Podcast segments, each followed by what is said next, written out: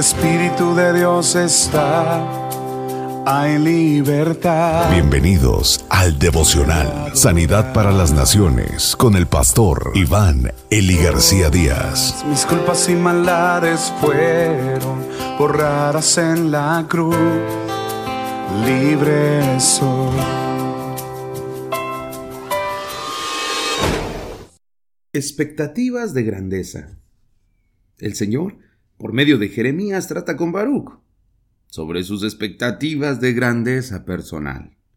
Jeremías capítulo 45 versículo 1 al 5.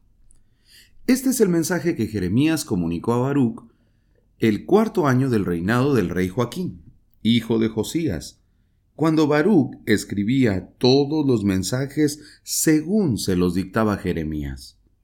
Baruch, el Señor Dios de Israel, te dice lo siguiente. Tú has dicho, ay de mí. ¿No tengo ya suficientes tribulaciones? Y ahora el Señor ha añadido más. Cansado me tienen mis propios suspiros y no hallo reposo. Pero dile esto a Baruch. El Señor dice, destruiré a esta nación que edifiqué, arrasaré lo que establecí. ¿Buscas grandes cosas para ti mismo? No lo hagas, porque aunque yo traiga grandes males sobre todo este pueblo, a ti, como recompensa, te protegeré donde quiera que vayas. Baruch, queridos amigos, era el escriba personal del profeta Jeremías. Ya lo habíamos visto en escena en otras ocasiones. Baruch escribía todo lo que el Señor le revelaba al profeta, y en muchas ocasiones también leía al pueblo y a las autoridades. La vida de Baruch estaba totalmente ligada a la del profeta Jeremías y pertenecía a la nobleza. Como hombre bien educado, de altos principios, Baruch tenía un proyecto de vida. Tenía altas expectativas personales y a medida que escuchaba las profecías sobre la nación, eso estremecía su corazón. Él sabía que la palabra del Señor se cumpliría. Y todo eso a él lo dejaba fuera de las expectativas personales que él había edificado. El juicio que viene afectará a todas las personas, a la sociedad, y esto va a causar un profundo dolor y grande tristeza. La destrucción es inevitable y eso Baruch lo sabe. Y eso también produce en el corazón de Baruch muchísimo dolor, sufrimiento, por estar anunciando el mensaje del Señor. Pero hay un momento en el que se da cuenta de que él no será un testigo exento de sufrir el juicio de Dios. Y eso trae todavía una mayor carga. De algún modo, Baruch se da cuenta que él también es culpable, que él también ha fallado. ¿Quién podría ser justificado por la ley? Absolutamente nadie. Entonces, todos los planes de vida y sus expectativas se desvanecen. No hay lugar para expectativas de grandeza.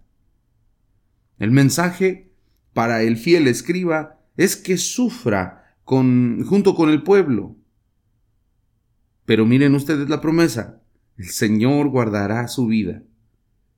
Pero es todo lo que le quedará. Una vez que el juicio llegue a Jerusalén y toda Jerusalén sea sitiada y destruida, entonces lo único que le quedará a este hombre será su vida. Los siervos del Señor no viven en una burbuja, pero sí son protegidos de los juicios que el Señor envía a las naciones. ¡Oh! ¡Qué palabra, hermanos! A pesar de todo el dolor y el sufrimiento que los ministros tienen que vivir por causa de las consecuencias del pecado de la sociedad donde viven, Dios promete guardarlos. Él honra a los que le honran y Él promete siempre proveer lo necesario para que sus siervos vivan. Hoy se ha extendido un mensaje que promete inmunidad y prosperidad para los hijos de Dios y para los siervos del Señor en medio de la crisis.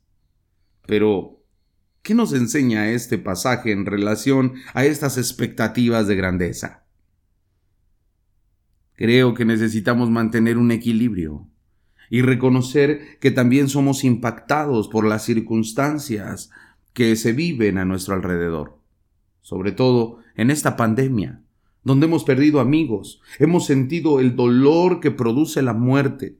Personas que con las que vivimos, con las que trabajamos han partido. Pero hoy Dios aún sigue siendo fiel. Tú sigues vivo. El Señor ha cubierto tu vida con un propósito especial.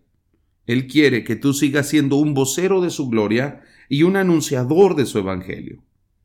Así que no te preocupes, por las expectativas de grandeza para tu vida. Más bien preocúpate por ser hallado un siervo fiel, porque está escrito, bienaventurado el siervo que cuando su Señor venga, lo haya haciendo su voluntad. Oremos. Señor, perdóname, porque muchas veces he estado preocupado por las expectativas de vida que he tenido. Oh Señor, sin darme cuenta que tú tienes una gran expectativa para mí que tiene que ver con la eternidad. No con las cosas pasajeras del mundo, no con lo que se vive de manera eh, pasajera aquí en la tierra. Al contrario, tú tienes algo maravilloso para mí en el reino de los cielos. Gracias por dar esta palabra a Baruch que después eh, pudimos leerla y cada día podemos escudriñarla. Gracias Señor, porque hiciste un llamado a Barú que permaneciera fiel y que tú le perdonarías la vida y lo ayudarías. Gracias, porque en todo este proceso que hemos estado viviendo en la humanidad, tú has sido fiel con nosotros. Algunos compañeros han tenido que partir, algunos otros han perdido su trabajo, otros están batallando, Señor, para estabilizar su economía. Y nosotros también hemos sido impactados por muchas cosas de este tipo. Pero te doy gracias, porque tú permaneces fiel. Gracias, en el nombre de Jesús. Amén. Donde el Espíritu de Dios está hay libertad. Muchas gracias por escuchar el devocional de la Iglesia Cristiana, Sanidad para las Naciones. Te invitamos a que te unas al trabajo misionero, Sembrando Económica para la obra del Señor. Ponte en contacto con nosotros al teléfono 55 346 96 754.